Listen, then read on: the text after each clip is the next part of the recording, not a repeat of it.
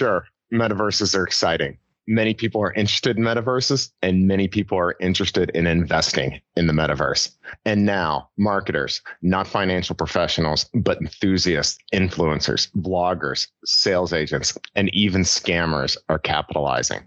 They're touting high tech products, telling people they can get rich simply by investing in the metaverse. But we have to remember, and this applies to new industries like the metaverse, as well as traditional sectors tied to traditional products, that all investments bear some degree of risk. Welcome to NASAA Talks. The metaverse is the focus of this episode of NASAA Talks. Today, we will speak with Joe Rotunda, who is vice chair of the North American Securities Administrators Association's Enforcement Section Committee and director of the Texas State Securities Board Enforcement Division. I'm Jean Hamrick, NASAA's Director of Communications. Thank you for joining us on this discussion on the metaverse. Joe, welcome. Glad to have you here. And I appreciate you taking the time to join NASAA Talks. Hey, Jeannie, I, I, appreciate it. I'm glad to join you in talking in more detail about the metaverse and the growing risks in the metaverse for people who invest in this new and currently unregulated arena. Excellent. Well, let's get started, Joe. Um, so let's just start from the beginning. Can you please explain to our listeners what a metaverse is and how it works and who builds them? We've heard a lot about this, but I think those specific answers will help kind of frame the whole conversation that we're having today.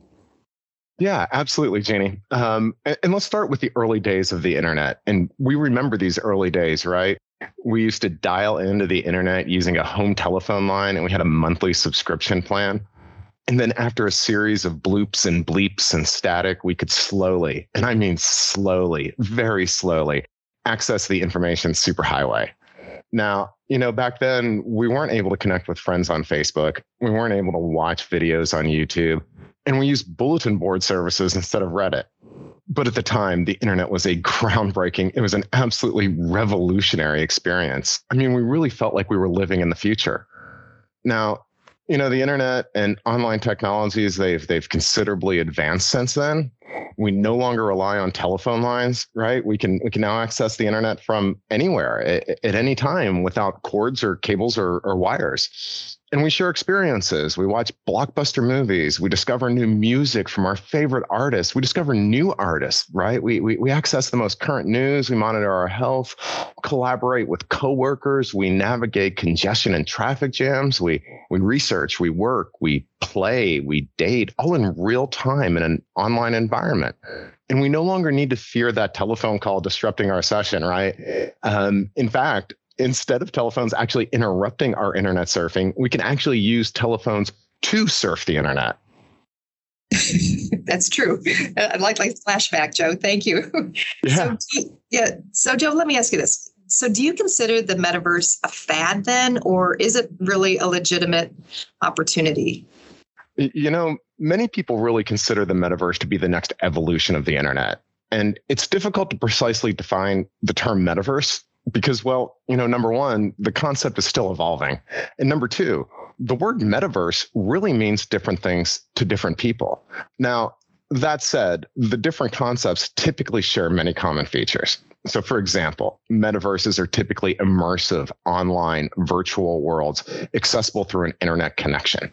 You and i and other people now we refer to them as users access these virtual worlds through an avatar. And an avatar is a term for kind of a digital representation of a person.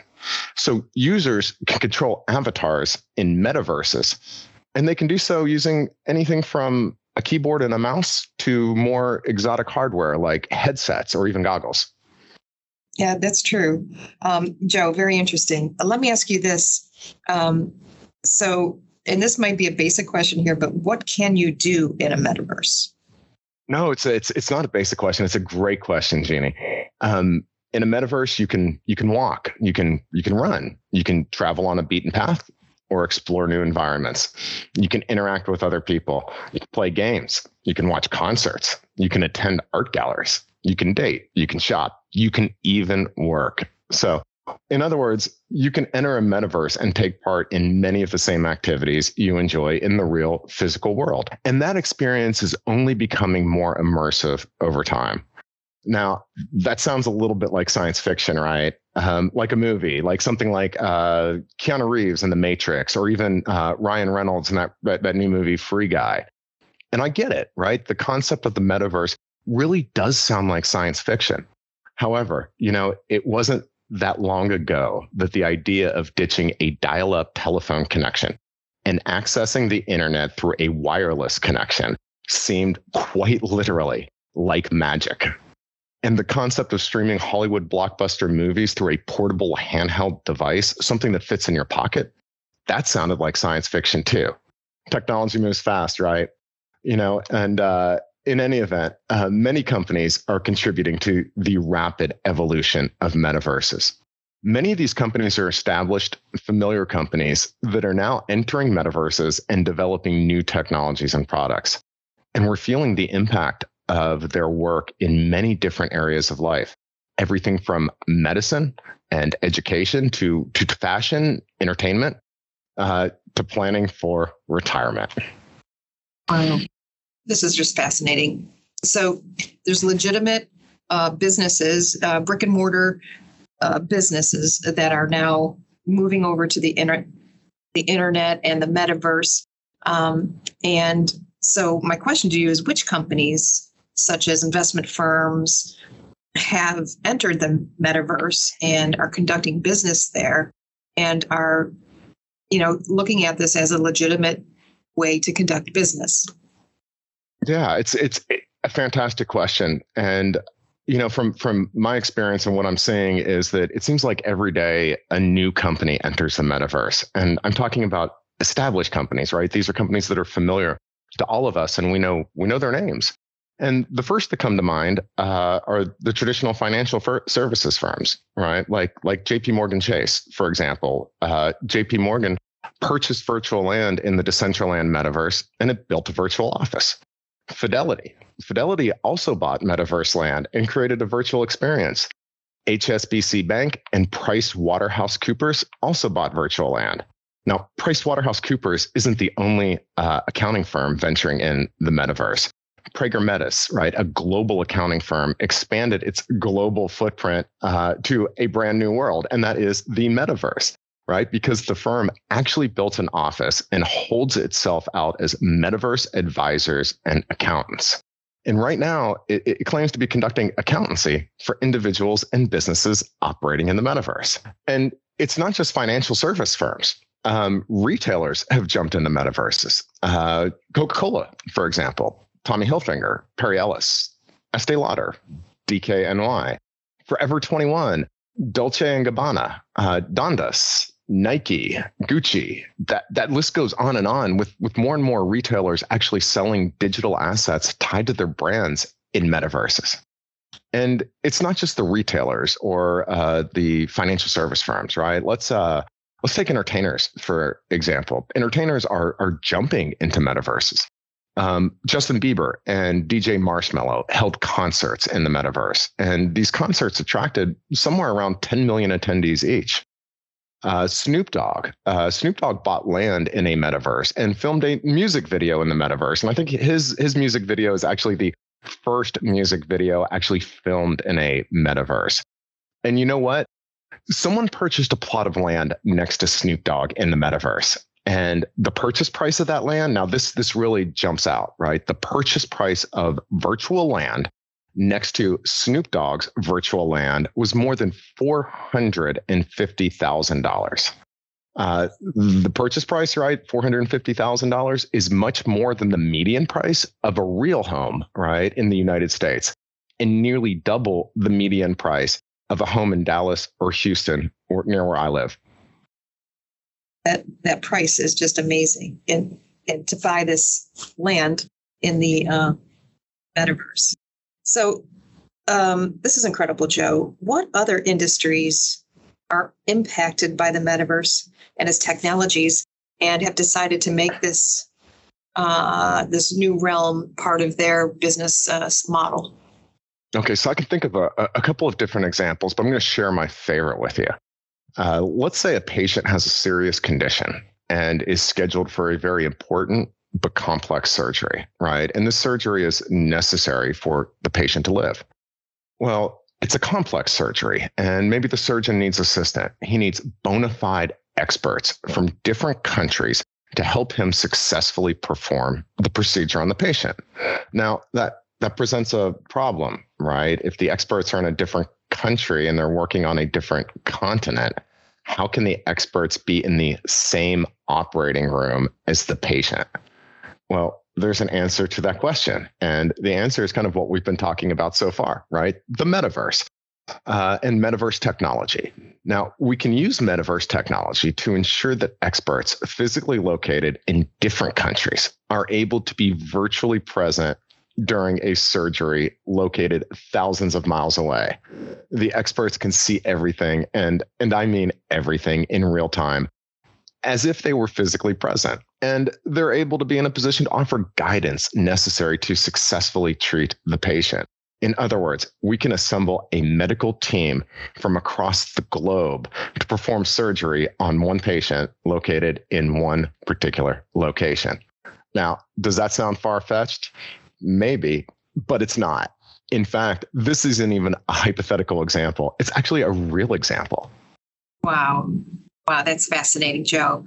Um, I just, I just, uh, am just blown by away by this. So let's ask some more uh, questions, though, about um, this new metaverse and how you had mentioned earlier that there's risks involved in investing in the met- metaverse. Why why is the metaverse an important topic for state and provincial security regulators? Which we know there needs to be some regulation, but why is it important? And what are the issues related to securities regulation and law enforcement in the metaverse? Well, you know, there's there's a lot of excitement and buzz and hype surrounding the metaverse, and firms raising capital from the public are are jumping right in. And you don't have to take my word for it right? This conclusion is not an anecdotal conclusion, it's actually a data driven conclusion. So we know securities firms, and whether these securities firms are public companies with shares listed on a national exchange or private companies operating in private markets, these securities firms must file records with the SEC. And these records contain material information about those operations. So, what we can do is we can parse the records that were filed with the SEC by these securities firms and analyze their content to provide some insight on the evolution of securities offerings tied to the metaverse. And the analysis and the insight, they're, they're pretty clear. There's not much room for ambiguity. Securities firms are increasingly raising capital for projects tied to the metaverse. And for example, we can show that from 2001 to the present, which is a period covering more than 20 years, securities firms submitted 1,276 filings to the SEC that contained the word metaverse. Now, 1,227 of these 1,276 filings submitted by securities firms over this 20 year period were actually submitted over the last 12 months alone. And what that means is that virtually, and, and no pun intended by using the word virtually, right? Virtually all of the securities and capital raising activity has occurred over the last year. That's fascinating, Joe. Thank you. That's fascinating. Um, Joe, you know, we've talked a lot about this, but what kind of investment opportunities are available specifically in the metaverse? And and actually, should we call them investments? Yeah, it's it's a great question. It's a new area, but um, and and and I think what I found is that the metaverse really does give rise to a number of different types of investment opportunities, and in fact, a very significant number of investors. And when I'm talking about investors, I'm, I'm using that term broadly to include retirees and families planning for retirement. They're already exposed to the metaverse through stocks and ETFs. And many of these people, they may not even know they have this kind of exposure. And let's let's let's think about this with an example. And let's consider a new fund, the Fidelity Metaverse ETF. The Fidelity Metaverse ETF is an exchange traded fund that was launched by Fidelity about two months ago. Now, you may expect the top holdings of a metaverse fund to relate to companies that may be, say, developing virtual land in metaverses or operating purely virtual businesses in metaverse or or maybe they're coding metaverses or they're undertaking some type of a futuristic endeavor And when we look at this fund, we find that's that's just not the case. The top holdings of the Fidelity Metaverse ETF are very familiar companies. The number one top holding is Apple. And I'm guessing that you know many of our guests already use its MacBooks, right, or its iPads. And our audience, they, they may even be listening to this podcast through their iPhone, right? So uh, other top holdings, Facebook, which recently changed its name to Meta Platforms to signal its focus on the metaverse, and Alphabet, right? The parent company of Google and Adobe, the developer of Photoshop and Activision Blizzard and Electronic Arts, right? Companies that have produced popular video games that millions have played. Now, why are these established companies and not futuristic startups the top holdings of a metaverse fund? Well, the answer is these companies are dealing in metaverses, right? They're all developing products or services that are geared towards metaverses. They're evolving, right? They're creating new revenue streams and thicker margins by committing to the concept of the metaverse. Now, these investments relate to metaverses, but they're still relatively traditional investments. They're regulated stocks issued by regulated companies, traded on regulated exchanges. So, in other words, they're they're really a known quantity. Hey, Joe. Um, relatedly, let's talk a little bit more about NFTs or the non fungible token. Yeah, you you read my mind, Jeannie. We we just talked about traditional investments, but there are many newer and exotic investments that provide exposure to the metaverse. And one of the newest forms of metaverse investments are these non-fungible tokens. And we call them NFTs for convenience. Now, NFTs, they're digital assets. They're they're they're similar to Bitcoin and Ether and other popular cryptocurrencies but they're also unique and can't be replaced with something else. That tends to be their defining quality.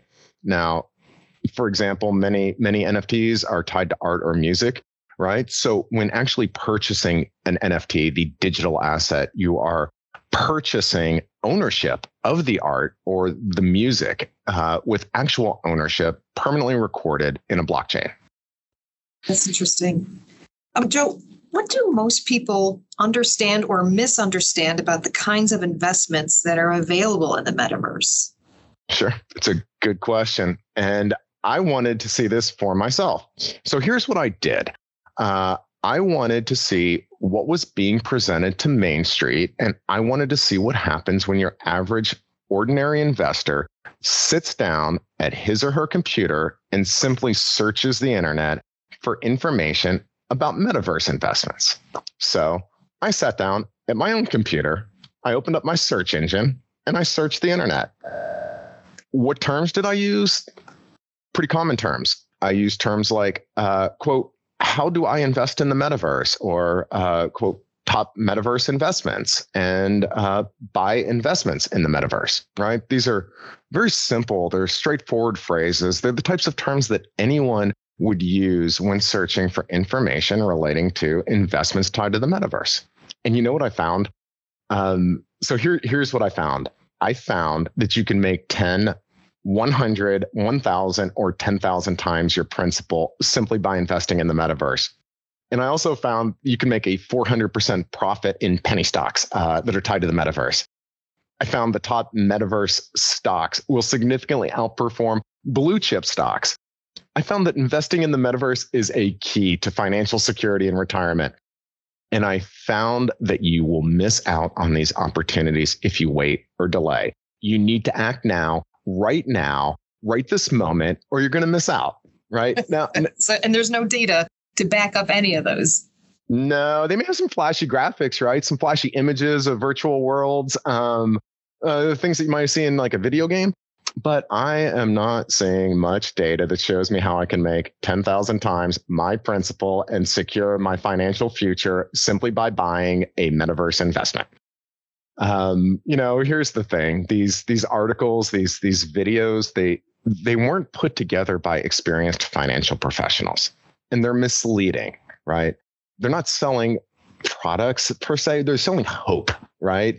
And when they're selling hope, they're also hiding risk now, you know, sure, metaverses are exciting Many people are interested in metaverses. Many people are interested in investing in metaverses. And now many marketers, right? Not financial professionals, but the enthusiasts, the influencers, the vloggers, the sales agents, and even the scammers are telling many people that they can get rich simply by investing in the metaverse. But we have to remember, and, and this applies to new industries like the metaverse as well as traditional products, that all investments bear some degree of risk. These risks usually correlate with potential profits, meaning that an investment that projects very, very high returns typically carries more risk than a conservative investment projecting conservative returns. Metaverses really don't change this paradigm. Investors need to be aware of the risks involved with these products and ensure they fully understand all of the risks before they part with their money. So let's talk about those risks a little bit. Um, we are aware from what you're saying that there are tremendous risks of investing in something that you don't have actual information and actual proven data points here.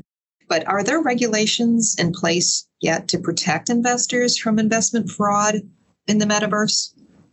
Absolutely. Um, the, the state and federal securities laws are the first ones that come to mind. Um, the state and federal securities laws, these, these have regulated passive investments for more than a century, right? With the first state laws being enacted shortly after the start of the 20th century, even before the First World War, right? So a long time.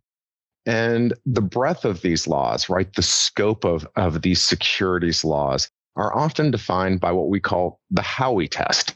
Uh, the Howey test has its name derived from an early United States Supreme Court case that addressed the scope of securities regulation.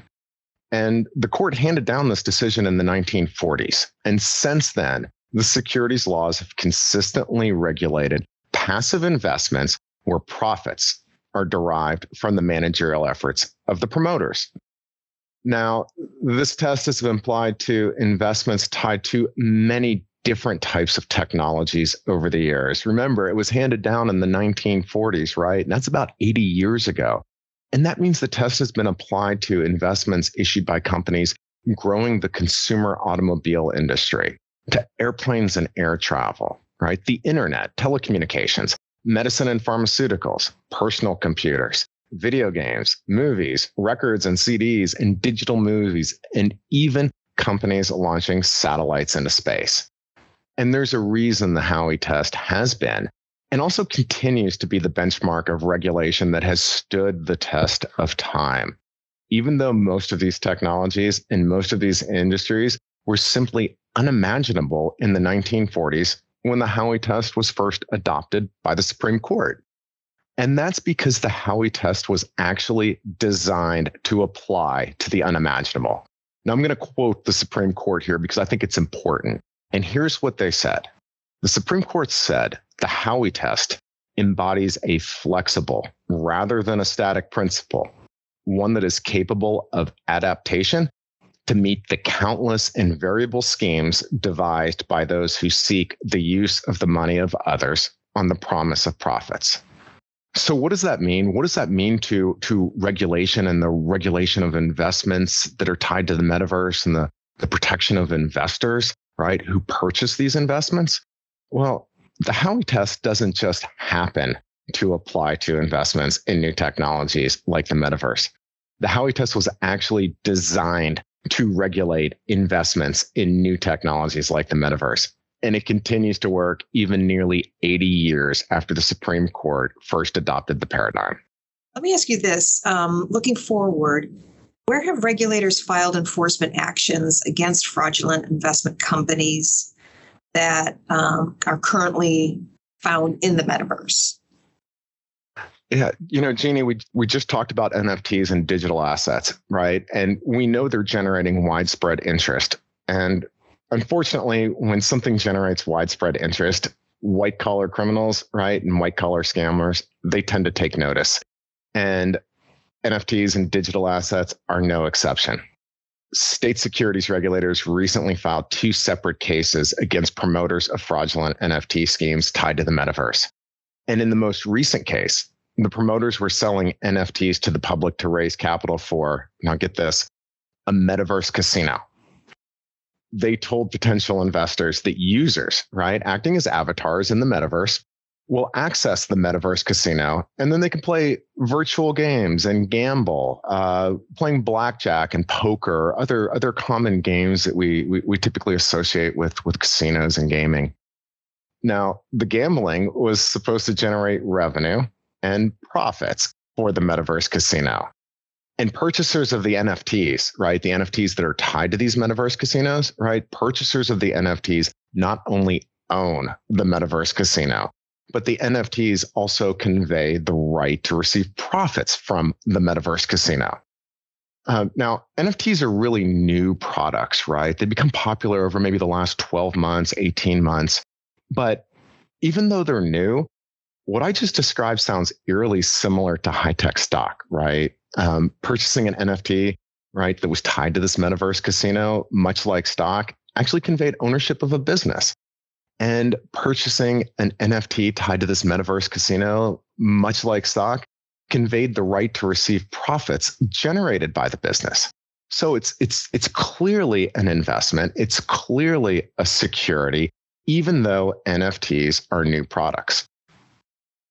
So, Joe, what's the problem? Well, the problem is that the promoters in, in this case falsely claimed they were partnering with a real casino operating in Nevada. And that claim, it, it simply wasn't true. They also made a lot of pie in the sky representations with little or no information or data to, to back them up. And, you know, the promoters, they, they concealed their identities, their qualifications, even their location, their telephone numbers, right? Their mailing addresses and their physical addresses. And once we pulled away the curtains to reveal the true identity of the masterminds, we found the scheme originated from Russia. It was a Russian organization that right before the start of the Ukraine conflict began marketing fraudulent investments to take money from investors in the United States and elsewhere. So state securities regulators acted, right? We brought actions to shut down this operation and it worked the Russian organization was it was issuing more than and, and get this 11,000 fraudulent NFTs to perpetrate this white collar scheme. And we stopped it before they could sell 50.